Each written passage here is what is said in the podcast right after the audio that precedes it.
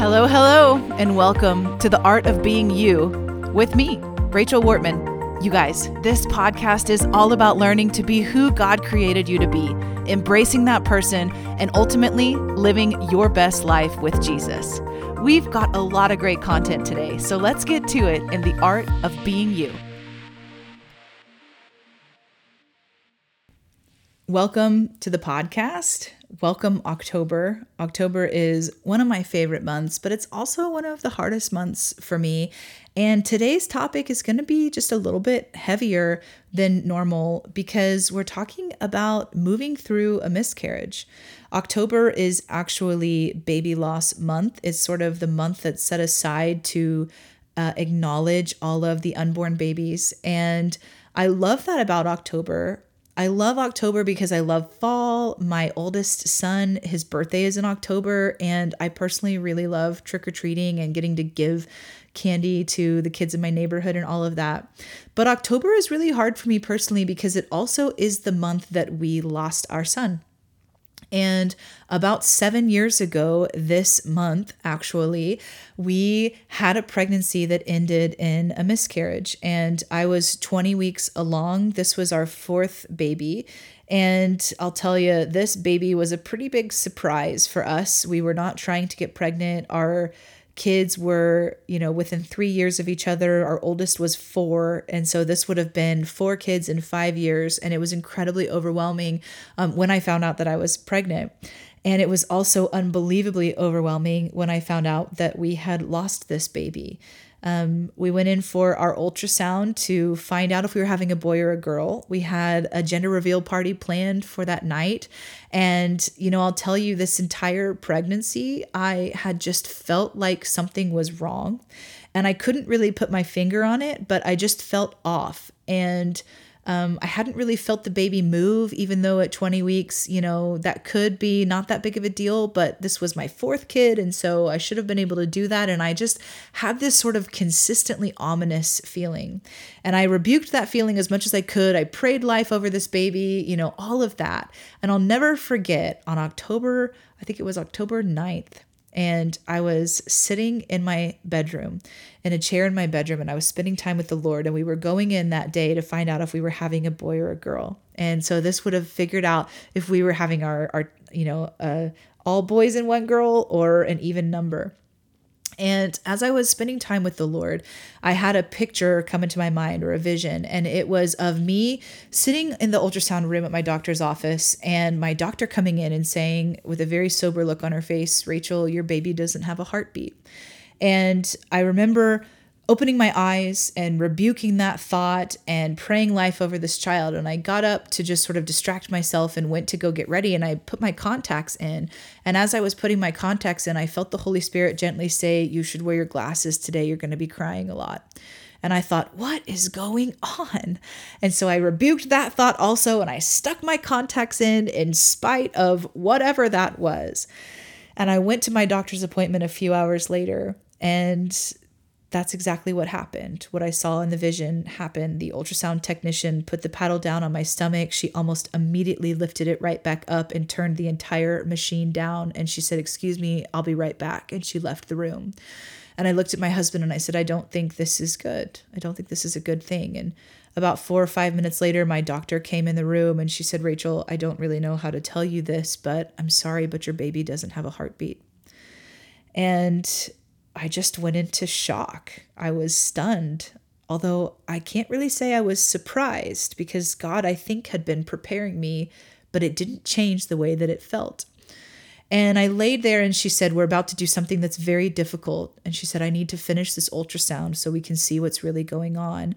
Um, and I know this is going to be really hard. I said, It's okay. Go ahead and do what you need to do. And so we finished the ultrasound, and the baby was measuring between 15 and 16 weeks, even though I was 20 weeks. So, what this meant was for three weeks, my son was gone and I didn't know.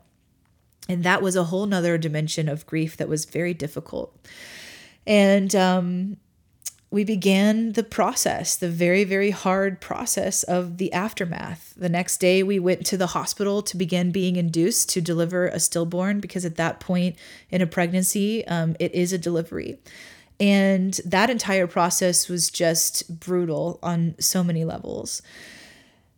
And then the aftermath began, right? The grieving process began. And I've learned so much in the seven years since this moment. And I wanted to do something to share with those of you who have either been through something like this or will go through something like this. Because the truth of the matter is that um, one in three pregnancies will end in a miscarriage. And what that means really is that if you look around the women in your life, at least one of them, at least, has been through this as well. For some reason, it's something that we don't talk about very often. We, in turn, we actually like don't even acknowledge it. And I think that it makes people uncomfortable because really, if you have an early miscarriage or you have a miscarriage in my situation, people aren't really connected to your baby until your baby is born sometimes for the husbands or the partners, they're not even really connected to your baby um, or their baby either. And so, um, what we did, what we chose to do was our hospital had just developed a program where they would um, bury the baby for you, and they had bought a, a portion of um, plots in a cemetery in our town that was called Babyland. And a Boy Scout who was working on his Eagle Scout project had developed this bench that looked over this pond, and it was a memorial to the unborn, which is what it was called. And it was a place for mothers to go and grieve. And so they did a ceremony every six months, I believe, where they would do a memorial for all of the babies who had been lost in that amount of time um, since the previous one. And so the weird thing is, although we lost our baby on October 11th in 2012, we buried him in April of 2013. It was the most surreal and terrible experience. In fact, it's one of the few things that I actually kind of regret. I think at that time in my life, I had so much going on. I haven't even told you about how they thought I had cancer in the midst of that pregnancy as well. And so all the focus became about my personal health and getting me healthy after we lost the baby that I just think I wasn't really thinking. And I would give anything to have gone back and done a single burial for my son. But you can't change the past, right? You have to just sort of say, there are moments in life that we regret, and I can't live under the power of that regret forever. I'm thankful that there's a memorial, there's a date on a little plaque at this cemetery where I can go and visit where my son was buried. And I'm sorry if this is too um, intense for you for a podcast, but listen, the women around you are going through things like this, and we need to know how to care for ourselves and for those that um, go through this if you have never experienced this yourself. I want to tell you one of the best pieces of advice that I was ever given. And someone mailed me the book Free to Grieve um, after they found out that we had lost our son. And in the book, which we had already decided we were going to name him, but in the book, it talks about the importance of naming your baby.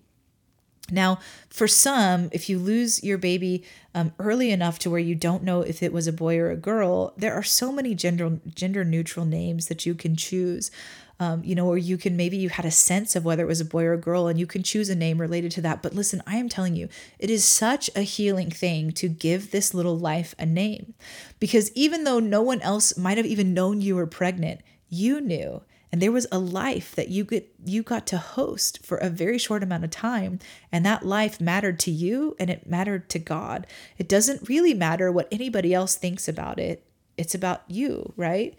So we named our son Kingston Sparrow Wortman. In fact, the day um, that we went to the hospital to be induced to deliver him, I woke up that morning with the word Kingston just emblazoned on my mind. I actually, it was like um, I could see the letters over my mind's eye. And I went and Googled what it was because I wasn't even really sure. And it means Kingstown. And I just began to cry because this is my child's reality to live in the king's town all the days of his life. And I thought, wow, God, what a beautiful name for him, you know. And then we named him Sparrow because the Lord had given me a promise that he would watch over me just and Grant, just as he was watching over this little life. And so that's where Kingston Sparrow Wortman got his name. And I just encourage you, name your baby, even if you don't tell anybody the name, right? Even if it's just something between you and your husband, name him give him a name, give him an identity, give him a, a spot in life that was real and cherished.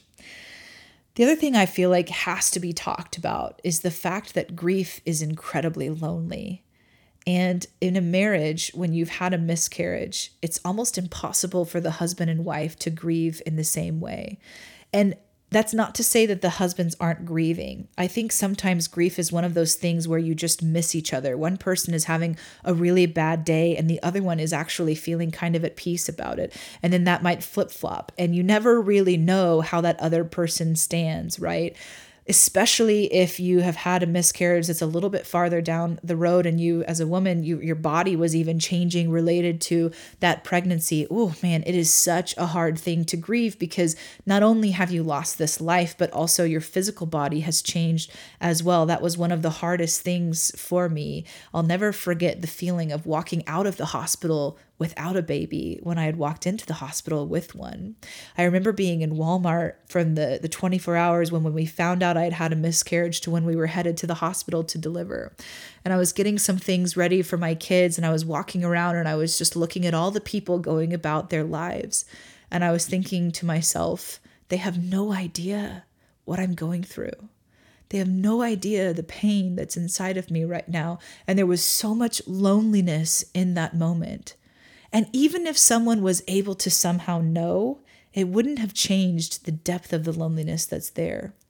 I think when we are going through a miscarriage, what we have to keep at the forefront of our minds is that grief is lonely and that grief is incredibly individualistic, meaning people grieve in different ways.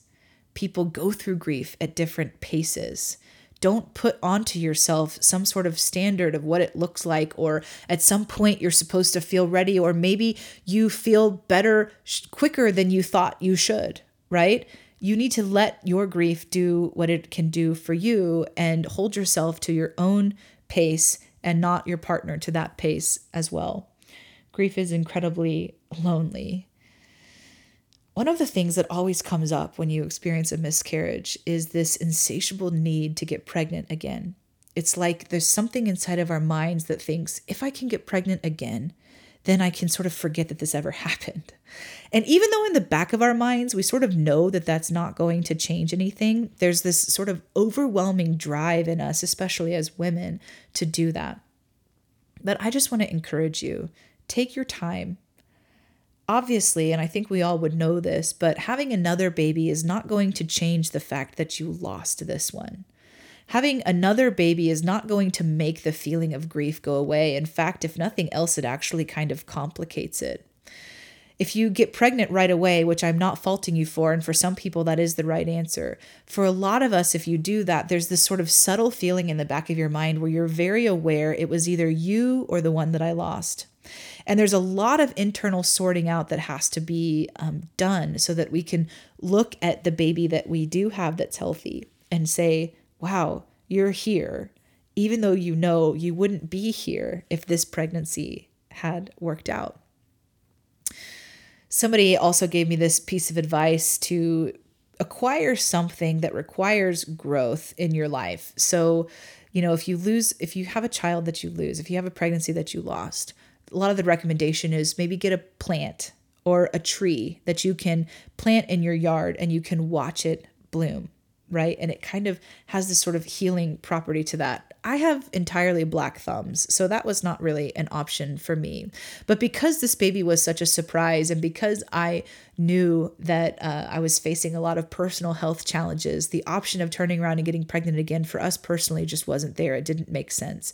But I'll tell you, three years later, when we did decide to have another child and we decided to um, get pregnant with our daughter, Grace, for the first several months of her life, it was a debilitating feeling for me because I felt both exhilaration and joy over who she was, but I also felt this tremendous sadness over the one that wouldn't be. I just felt this sort of anger of I wouldn't have her, this amazing blessing, if I hadn't have lost this child. And I'll tell you what, the only way I made it through that scenario, that that situation, was to go straight to the heart of God. Listen, I know this is kind of a morbid thought, but God actually invented the cycle of death. When we were in the Garden of Eden and everything was great, death wasn't a thing. We had the option to eat from the tree of life, we had the option to sort of live with Him forever, like heaven is. But when sin came into the world, God realized that without death, it would be to our detriment. So even though death is a detriment to us, it's also a cycle that God invented and created because, in some way, it's for our good. But I don't believe that we are actually designed as humans to know what to do with death. So if you're someone who's really struggling and you're you can't wrap your mind around it, be at peace because maybe you can't. And I don't mean that like there's something wrong with you. I mean that I don't believe we're really hardwired for that. What does that mean? That means that God is really the only one equipped to lead us through our grief journey because God is the one who created this system. But what happens is we get so mad because God is the only one who could have stopped this from happening. And because he didn't, then we just don't want to talk to him. But when we don't talk to him in the midst of our grief, we actually don't get to grieve well. It's like a trap, right? And so, my encouragement to you, if you're struggling with this, or maybe you had a miscarriage years ago, but it still kind of haunts you from time to time, go to God. Even if you feel like it was his fault, even if you feel mad at him that he didn't do anything about it, go to him and let him lead you through the grief. I'm telling you, he will bring you to a place of peace. He's done that for me in so many ways for me, the first year was the hardest because I just didn't know how to make sense of it. And the biggest question I kept asking myself was when people ask me how many kids I have, what am I going to say? I have three kids, but I have had four babies at that point. At this point, I have four kids, but I've had five pregnancies. To every person I know, including my family, Kingston, my son, who is in heaven, doesn't really factor into their everyday life, but he does for me. What's crazy is that every year on the day that I delivered him, I see a bird. One year, on the one year anniversary, on the day of the one year anniversary, a sparrow got trapped in the garage. I was at my parents' house at a women's conference, and I woke up that morning and I told myself, just hold your head up, girl. You're going to be okay. And everybody around me didn't even know what I was going through, and that's okay. It wasn't their, you know, burden to bear. And I was excited about the conference, but I knew in the depth of my soul, you know, this was a significant anniversary. And I walked into the garage to go to this conference, and there was a sparrow trapped in the garage. And I looked at the Lord and I just began to cry. God, you are speaking to me. You are speaking to me about the value of this little life that never made it into my arms. The next year, the two year anniversary, on that day, a little sparrow was sitting on top of my mailbox when I came home. And then eventually, a little family of sparrows made a little nest under my mailbox, which was the coolest thing. And every year on the anniversary of his delivery, I look forward to what God is going to do to remind me. And yes, I have another kid. Grace in no way replaces the spot that Kingston has in my heart. In fact, we have a little ornament. We have three ornaments on our tree that represent him one that our kids know, and two that are symbolic mostly to me. And every year at Christmas time, there's a little bit of a forlorn feeling that washes over me as I put that ornament on my tree because I remember he's not here. This is my reality. But here's the thing this is my reality. This is what I'm walking through. And I don't need other people's sympathy or their validation or their permission to acknowledge the life that was within me for four months. But I need my own permission to recognize that this was a valuable life the last thing I want to tell you is that I found myself within the first month or so of this happening. I found myself thinking about how I had been initiated into this secret society that I did not want to be initiated into. And it was the Society of the Empty Armed Club. And it was this grouping of women who have all been through this very personal, very secret, very agonizing pain of a miscarriage and I couldn't do anything about it. I was recruited without my control. And here I'm in this club now where there's a depth of feeling that I have to deal with that other people just don't. And I envy them. I envy those who've never had a miscarriage who get to say, Yeah, I have three kids or two kids or whatnot, and there's nothing lurking in the back of their mind. For me, and my recommendation for you, if this is something that you've struggled with, um, that question anyway, is to make peace with it to make peace with how you're going to answer people. I've chosen that I'm going to be really open and honest that the fact that we have a baby in heaven, it's not a secret. It's not something that I don't talk about. I don't really talk about it as much today as I did for the first three or four years, but it was so healing to me to acknowledge this happened. Yeah. And it changed me. And it will change you. It just will. Especially the circumstances regard, you know, around and surrounding this miscarriage for you or for those that you know very well. Listen, it does change you. So I I don't know. I wanted to sort of have this conversation with you. If you know someone that's had a miscarriage, please send this to them because sometimes it's good to just know that we're not alone in the things that we're thinking about. And if you've had a miscarriage and you're wondering, when do I get pregnant again? What should I do? Well, for me, I decided I was going to wait a year. But again, I had lots of health issues. I had three other children.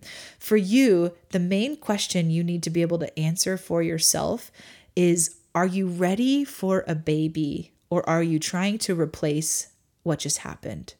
Are you ready for another life or are you trying to be, you know, sort of counteracting to what the life you lost was? That's a question only you can answer, right? I think that's part of why they the body needs some time before it can get pregnant again why they ask you to wait 3 months if you've had a miscarriage that time is actually really good and really healing. So if you've been through a miscarriage and you're wanting to have more kids, listen, I'm I'm praying for you. I'm praying for you this month. I'm praying for you that you would have an encounter with God that would bring you some closure. I'm praying for you that if you haven't named this baby yet, that you would know exactly what's the right name for this little life. And I'm praying for you that in your loneliness, in the grief that you're going through, and in the individualistic nature of your grief, that you would find the comfort of the Holy Holy Spirit surrounding you, and that you would find people in your life as well who can link arms with you and who will listen to you talk about this little life without fear, without worry, without guilt. Listen, moms, you can do this. God is with you. You can navigate all the things related to a miscarriage. And I just want to say, and I know this one is going a little bit long, but I think this is an important thing to note. When I got pregnant with Grace, it was the most terrifying time of my life. In fact, every day when I would take a shower, I would let the water fill up in my hands and I would picture like the water was my fear because I was riddled with fear. Can I go through this again if it doesn't work out? How am I going to pick myself up? You know, all of these questions. And I would let my hands fill with water and I would picture it like my fear and then I would just hand it over to God every day. Jesus, you can have my fear and I'm taking your peace. Jesus, you can have my fear and I'm taking your comfort. Jesus, you can have my fear and I'm taking your hope. Today, I'm taking your trust. I'm trusting that you're in control. Today, I'm taking your joy, right? Whatever I needed. And even in the moments before my daughter was delivered, if you've heard that story, it's pretty comical in and of itself, but I wasn't ready. I wasn't ready to go through this and I still felt so afraid. And what I've seen on the back end is the grace of God, which is so fitting for her name. But the grace of God was so absolutely present as I chose not to run from Him in my terror of the doom that could happen again, but I chose to trust Him regardless. And I know that not everyone's, you know, rainbow baby makes it. I know some of those rainbow pregnancies do end in a miscarriage too, but my encouragement for you, my hope for you is that you would be able to stay connected, let those walls down with the Lord, and be able to give Him your fear and receive from Him what He has for you instead. All right, mamas, you're in my heart. Those of you that are in the Empty Arm Club with me, ooh, we are sisters for life, whether we want to be or not. And by nature of that, you are not alone. I'm thinking about you this month. Until next time. So, you've just listened to The Art of Being You with Rachel Wortman. I hope you enjoyed this episode of my podcast. And listen, it would mean the world to me if you would subscribe and rate or review this podcast on wherever you're listening from. Also, share it with a friend, help me get the word out. Until next time, be blessed.